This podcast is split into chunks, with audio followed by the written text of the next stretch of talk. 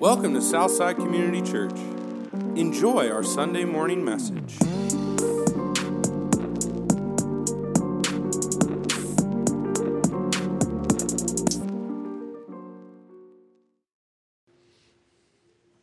Good morning.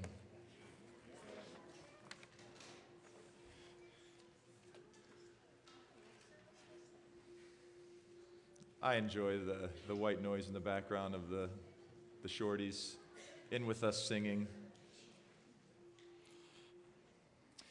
I was, uh, we're going to get into the passage in a little bit. I was in here last night um, praying for us as a church and for some things that are going to be coming up in the fall, um, some new initiatives, and some things that I'm, I'm really excited about, and different people stepping into some really cool roles. So I was just praying for us as a church. And sometimes when I'm praying, something comes to mind that just floats to the top of my head that's, uh, I can tell is not a natural thought. I can tell it's not something that I just made up or thought up on my own. It, it has a different feel to it. And it's usually a way for me to pray for us as a church, or sometimes it's th- something for me to share with us as a church. And there was something last night, and it is this that a lot of you have shared with me, and this happens on a weekly basis. A lot of you have shared with me that you have tried to read the Bible and it doesn't work. And I first want to say, I totally understand. This is not a message of condemnation, this is a message of hope because I get it. Um, a lot of you have shared that, you know, especially after we did this, we started with this series this year on developing a personal quiet time. And some of you have started that and stayed with it, and it's been good and fruitful. And some of you have really, really struggled with it. And you're feeling guilty, you're feeling shame, you're feeling condemned. And I want to just free you from all of that. You don't have to feel guilty about that. You don't have to feel ashamed if when you open Scripture, it feels a little dry. It feels a little stale. It feels a little bit hard to follow. It feels a little bit hard to understand. And so you just close it sometimes permanently and you don't even want to go back to it. I get it. I've been there. I understand. And what I wanted to share with you this morning is something that I, I've never shared, I don't think, about my personal quiet time is that I have to actually ask the Spirit to help me get it, to give me the desire to read Scripture, because that's otherwise it's going to be every one of us as our natural self apart from the help of the Holy Spirit, are going to have like an allergic reaction when it comes to reading Scripture. It's going to feel life consuming instead of life giving.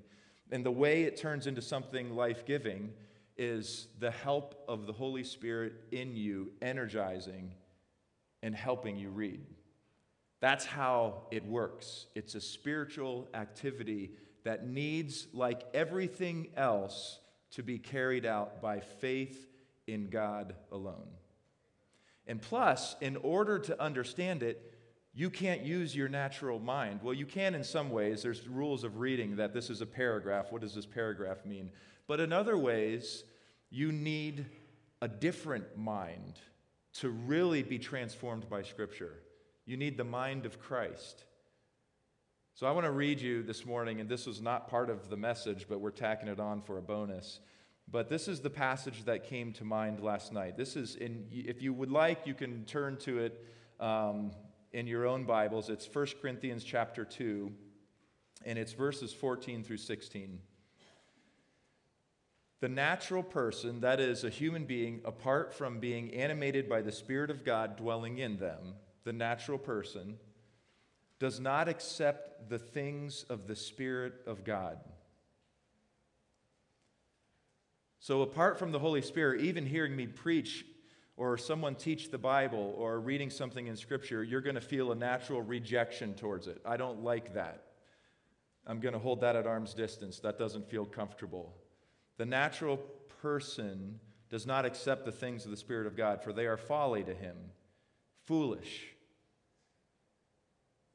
And he is not able to understand them because they are spiritually discerned. There's two types of wisdom in the Bible there's practical life wisdom that you can get from the book of Proverbs, and then there's deep spiritual wisdom that you get from books like Job that talks about how do you be a faithful follower of God in the midst of suffering. In the books of Ecclesiastes that talks about pretty much everything on earth disappears one day. So what do I build my life around? That's supernatural deep wisdom. That's what he's talking about. That's where you need the Spirit of God to discern it. The spiritual person judges all things, but is himself to be judged by no one. For who has understood the mind of the Lord so as to instruct him? But we have the mind of Christ. And so, what I want to encourage you to do is if you have struggled with reading Scripture, I'm available to talk anytime about that because I've, I'm with you in that struggle often. But what I want to encourage you to do is pray that God would give you a desire to read Scripture and that it would come alive to you, that you would really sense Him speaking to you through the Bible. And then I'm going to encourage you to pray that before you come to church on Sunday mornings, because you have to have this expectation that I genuinely believe when the Bible is open, God is going to speak to me personally. So we can pray that before we come on Sunday mornings. I'm available. I want to hear from you. Because if we are not a church who is receiving life regularly through Scripture, we're a hospice. We're making it as comfortable as possible while people die spiritually. This is our life. And if we don't receive it from this, then we might as well not be here. There's probably other things we could do on Sunday mornings. The reason why we planted Southside is to have a group, a community of people who are being continually shaped by the ever present voice of, of Jesus through Scripture. There was no other reason. We go to the well that is Jesus for life and nowhere else. So begin praying that in your own personal study and you can pray that before you come to church on Sunday mornings as well. And we can expect that God will speak to us, He will communicate to us in a real way. We're talking about marriage today. And we're going through the book of Ephesians. So if you want to skip over to Ephesians 5 now, we're going to be looking at 22 on. And if you don't have a Bible, you can follow along the bulletin. And let me set the framework for marriage because this is really important to understand that the purpose of marriage is not for you to be happy. Because if you think your marriage is going to be making you happy, you're going to be sorely disappointed. Your marriage cannot make you happy. Now, there'll be moments where things are really good. And, you know, the longer you're married, the sweeter the friendship gets, and it, it brings a lot of happiness with it, but that is not the primary purpose of marriage. The primary purpose of marriage spiritually is to make you more like Jesus. Marriage is the primary furnace of refinement. It introduces all sorts of different types of suffering in your life and it makes you more dependent on Jesus because the problem is if you make your spouse your savior, you'll crush them, you'll destroy them. But if you make Jesus your savior, you will be able to love them without needing them. Now, that's a hard place to get to, and it probably takes a lifetime to get there, and we never really actually completely get there. But you need to understand that as the framework for marriage as we begin to, to dive into this. The other thing you need to know is it's the second most important relationship in your life. Pastor Dwayne Bonner gave me this a couple of weeks ago. This, this is perfect. This is the order of importance in your relationships God, marriage, family, ministry, vocation.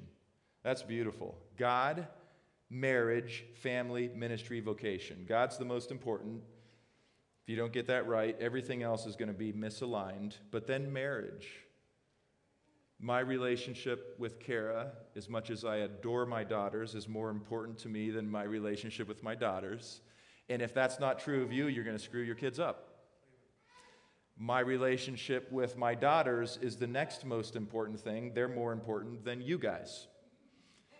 My ministry is the next thing, and my vocation, they happen to be the same thing. But notice that ministry, ministry, your life as a disciple of Jesus, in pouring and investing into other people spiritually, is more important than your vocation. So the first thing is God and then marriage. Now, as long as we understand those two things, that marriage is not made to uh, make you happy, and that it's the second most important be- relationship you have behind God, we're ready to step into Ephesians 5:22 because this is going to feel a little weird. You ready? You ready? I've been avoiding it as long as I could. And I'm waiting for another word from the Lord before I have to read this. Does anybody have a word from the Lord? All right, I'm just kidding. It's not as bad as you think. Wives, submit to your own husbands as to the Lord. Let's stop there. Let's stop there because we, need to, we need to clear some things up. What did we talk about last week? If you were here last week, you remember what we talked about? I'm going to get really insecure if nobody answers, so I'm going to jump in and answer for you. We talked about in the kingdom, everybody submits to everyone all the time. You make decisions as a member of the kingdom of God based on what's going to be best for that person. What can I do for that person? How can I serve that person? I'm going to relinquish myself, my resources, my time for the good of another person rather than the world as what can that person do for me? How can they take care of me? The kingdom's different. We're constantly submitting to one another. So now Paul goes into what this looks like in, the, in marriage. And he says wives submit to husbands, but I think you're going to see that husbands submit to wives too. Ephesians 5:23. Let's keep reading. For the husband is the head of the wife, even as Christ is the head of the church, his body, and is himself its savior. Now as the church submits to Christ, so also wives should submit in everything to their husbands. Now we talk that there's this word head. And first we need to understand what biblical headship actually means because there's a lot of bad teaching around biblical headship. There's a lot of gross misunderstandings of what that actually means. So sometimes it's helpful to, to spell out what something is not in order to better understand what it actually is. So we're going to talk about what it is not first, a handful of things. Biblical headship, and, and wives, you might want to write this down, these, these four things down. Biblical headship does not mean that the wife needs permission from her husband to make decisions. This is actually a strand of teaching that the wife needs permission to make decisions. Carrie used to be friends with someone um, in Wadsworth where they would go work out together and then uh, she, being careful how to say this, no names, but so she needed to call her husband after they were done working out before she was allowed to go have breakfast. This is a strong Christian, Christ centered family, and she had to ask permission. It wasn't like, hey, if it's cool with you, I'm going to do this. How are the kids doing? It was, I have to ask permission from my husband to go have breakfast, and that is insane. That's crazy. That's more of a parent child dynamic. And kids are supposed to submit to parents, and that's more shaped around obedience, young kids. And there's a different Greek word used for that when we get to that in chapter 6. The husband wife relationship is not a parent child dynamic, which you will see that dynamic in all four of these things that describe what submission, what headship is not. And I've heard people say that in Genesis it says that the, the husband will rule over the wife. It says that at the beginning, towards the beginning of creation. And it does say that in Genesis 3:16 as God is describing the effects of the curse. He's spelling out now that the world is broken because of rebellion against me and my way of doing things, out of that brokenness, here's the new way that people relate to one another husbands lording over their wives. It's an effect of the curse, and the responsibility of a Christian is to embody a life that reverses the curse, that actually shows the world the way that it was originally intended, where the husband and wife were working harmoniously and the wife was made as a helper for the husband. And that doesn't mean I'm going to help you along in whatever you want to do. The word used for helper is the other places it's used in the Old Testament is for God who lends strength and power to another to empower them to do the things they ought to do. So women are compared to God in that way, not as just some like secretary for your life. It's a strong, powerful sense that God created this woman to come alongside of men to make things possible that weren't possible before them. And I see that every single day in my life. All right. The second thing that biblical headship is not biblical headship does not mean that the husband gets the deciding vote. This is another popular way of understanding this, and man, do I wish this was actually biblical. Because I would love to have the deciding vote. Every time we have a dispute, boom, I got the trump card, I get the deciding vote. That is completely opposite of Christ laying down his life for the church. The husband is, if anything, doesn't get a deciding vote. He lays down his preference for his wife. That's the model, as Christ loved the church and laid himself down for her. It's, I don't know how we got this. The way that you make a decision in marriage is not a deciding vote, a power play by the husband. It's like any Christians who come together in community make a decision. It's called discernment. It's going to the table with a group of people with your hands open like this and saying, I have an agenda and I'm releasing it because I want to see what Jesus has. I don't it doesn't matter what I want, it doesn't matter what you want. It's what does Jesus want? And the only way you can get there is by coming to the table with open hands, not an agenda. This, this year, we, uh, we're trying to figure out what we were going to do for vacation.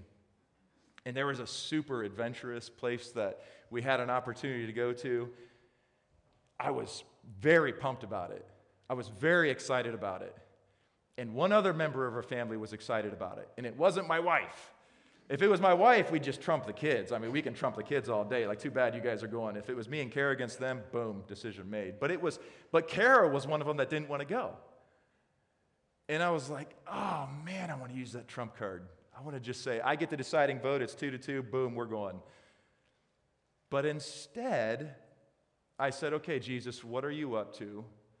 I want to exercise discernment, which is loving my life like my wife like Jesus, which is laying down my life for her. She doesn't want to do this. I'm coming to the table with no agenda. And her and I are praying about it. We're asking, you know, we're, we're trying to figure out what to do, and we kind of decide we're not going to do anything this later this summer. And and then we were talking a couple weeks ago, and it just came out in the conversation. It just felt like such a God thing that, you know what, we do need to do something. And we were both instantly like minded on it. And we both landed on a location that would be perfect.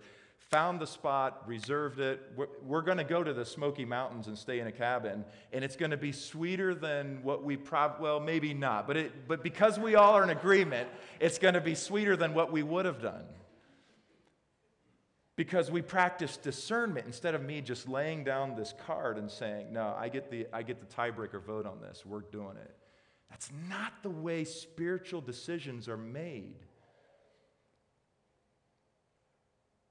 Biblical headship does not mean that the wife is a damsel in distress who requires protection and affirmation from her knight in shining armor husband. This is another popular one I think that comes out a, a lot of kind of fundamentalist uh, churches. And there's a there's a guy that I really really like who is a who's a writer and author for men. And if I if I said his name, you most of you would know him, and most of you would know his books. And he's got a lot of great things out there. I've been helped enormously by this guy. But I have a problem with the way that he portrays women as people who need to be rescued. I don't think that's biblical. I, I know that's not biblical. The danger of that is it locks the couple into a parent child dynamic in the relationship and it makes the husband the savior of the wife. Now, I don't want to drive into the other side of the ditch because there are instances where the men should willingly lend strength for protection. So don't hear me saying that. Somebody breaks into our house, I'm not going to send Kara to take care of it. So that's not what I'm saying. I think men are called to lay down their lives for women. And guys, we are going to have a meeting. This is another great Dwayne idea. We are going to have a meeting at the beginning of fall, and one of the things that we're going to talk about is you are responsible to lay down your lives for the women and the children of this church if it ever comes to that. Period. So there are instances where men need to lend strength for protection, but I'm not talking about that. I'm talking about an overall posture of life where the, the woman is forced into thinking that she needs to be rescued by her knight in shining armor husband. My wife is pretty strong. I think she probably rescued me more than I rescued her. The other thing is, biblical headship does not mean that the husband gets to do whatever he wants. For example, I don't make decisions on how to spend my time apart from having a conversation with Kara about it. I'm not asking her permission, I'm just seeing if we're aligned. I don't just get to like, you know, go to Lowe's as much as I want to, go to Lowe's and spend like $200 on a new tool. because I'm the husband, I get to do what I want. A, we don't make decisions that way. We're, I mean, some of you, I, I, I, see wives looking at their husbands like, like, don't do that. I'm sorry, that's a bad, that's a bad example. But for me personally, I, uh, I want to make sure that we're on board together, that we're a team, that I'm not doing things on my own without her being aligned with it. Does that make sense? All right, all of these are forms of control. Every single one of these are different ways that shamefully, I think, in an unhelpful ways, in an unhelpful way, the church has sometimes taught men to have control over women. But who are we supposed to imitate when we're serving and loving our wives, men? Jesus. Jesus never controlled people. Never. And if it doesn't fit in the kingdom, it doesn't fit in our relationships. He gave choices, and sometimes people walked away, and he was really sad about that, but he didn't control people. Biblical headship is not about control, it's about love. And love is about making the other person's life great, according to J.I. Packer. Love prays about ways to make the other person's life great.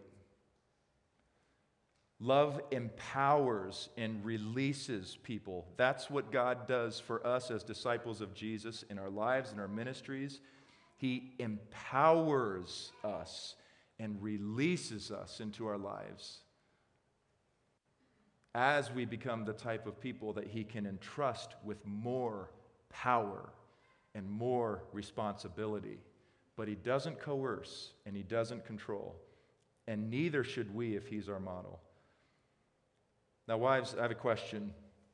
If your husband was constantly laying aside his own desires in order to make your life great, seriously, just think about this. This is not even a rhetorical question.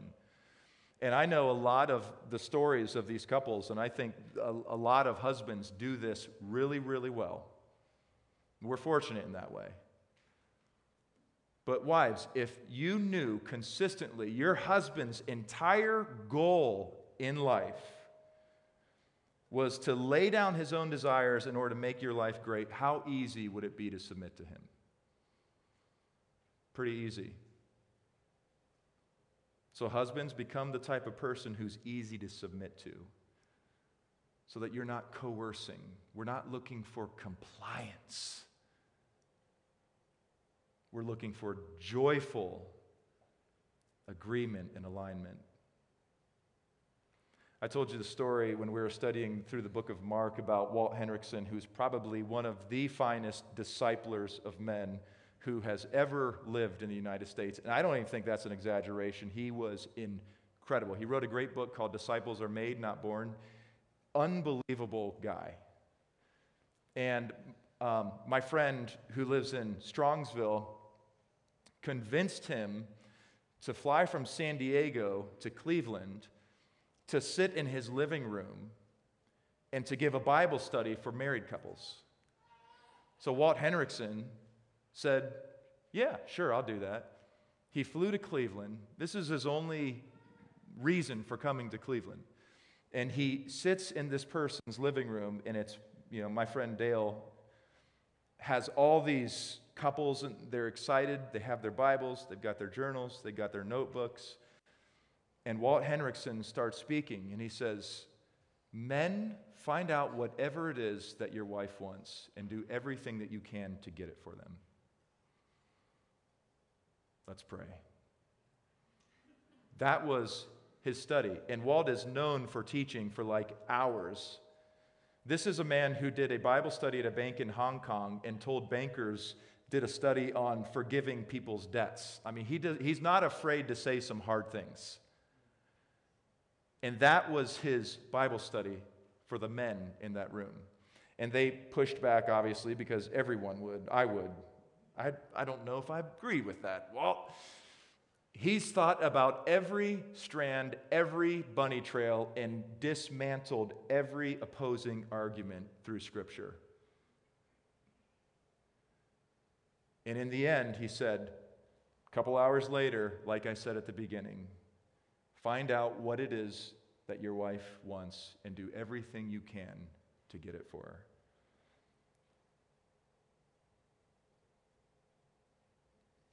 Now, what was the end goal of Jesus giving himself up for the church? What was his desire? Let's read verse 26. Well, we'll start with 25. Husbands, love your wives as Christ loved the church and gave himself up for her that he might sanctify her, having cleansed her by the washing of water with the word. That he might sanctify her. That is the end goal of Jesus with the church, and that is the end goal for husbands with their wives. Your goal, sanctification, means gradually becoming like Jesus for the rest of eternity. That's sanctification. There is no higher goal. There is no higher version of growth than spiritual growth. There is no higher aim than for a person to become more Christ like. There's not even a close second. That makes not only this life better, but all of eternity better. And right now, we pursue that goal out of faith. One day, we'll see that it was worth it when Jesus returns. He's very clear there will be rewards doled out for people who took sanctification seriously. The greatest goal you can have for your wives, husbands, is the goal that Jesus had for the church, and that is they're becoming more and more like Jesus. That is your ultimate goal. So, husbands, here's my, here's my statement for you to take home and chew on for the rest of this week. Your lifelong goal as a husband is to see to it that your wife loves and depends on Jesus more than you. She has to love Jesus more than you. She has to depend on Jesus more than you. You can spend your life setting up her life as much as possible so that there's, you're protecting her from all um, evil. You can get her everything she wants. You can take her anywhere she wants to go. And as Tim Keller says, what happens if you're hit by a bus and she's standing at your funeral looking you in the coffin and there's no one there to comfort her? The greatest gift we can give our wives, husbands, is Jesus. Period. They have him, they can handle anything, just like us. Just like us. Your lifelong goal as a husband is to see to it that your wife loves and depends on Jesus more than you. So there's two questions for the guys, and then we're going to call it a day. How are you praying for your wife?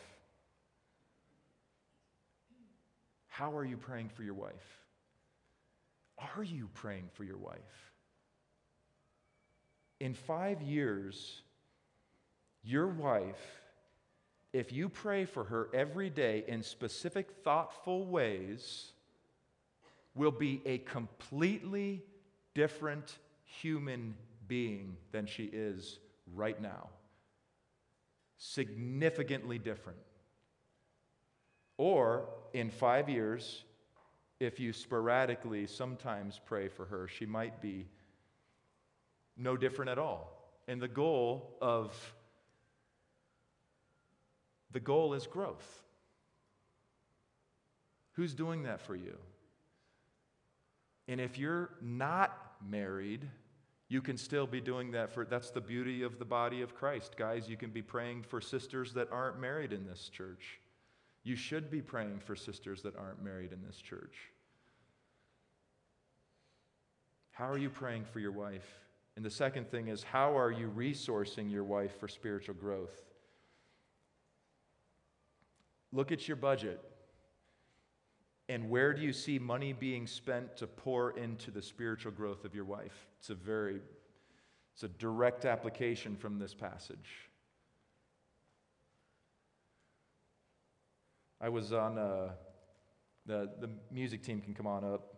I was on a Zoom call about a month ago, or a couple months ago, and I was, uh, I was, I had the privilege of doing this, this training for pastors in our, in our denomination about some of the rhythms that I've been mentored to do in my own life to guard me from being burned out. And I was talking about the one in particular that my wife and I, we both do, where we go away for two nights, and it's just three days, two nights of solitude, alone with Jesus, asking, Where's my heart getting hard? Where's my heart not soft to you? And it's painful. Those aren't vacations, those are some of the most painful days of the year for us because when God has space to deal with you, He will.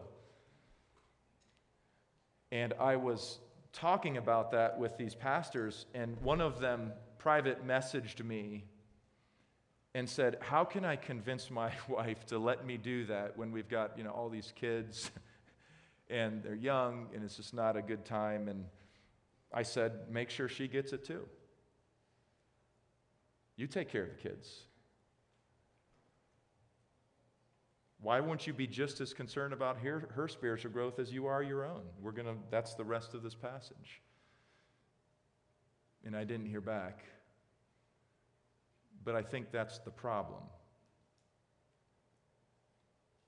Submitting to someone who is focused on their own needs, their own agenda, is a dangerous thing, and I wouldn't recommend it to anyone.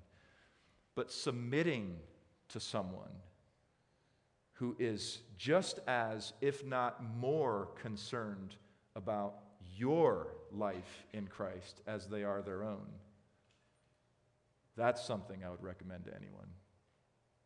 That's the heart of this passage. Why don't you stand with me and we'll pray? Thank you for listening. Check out our website at southsideworcester.com.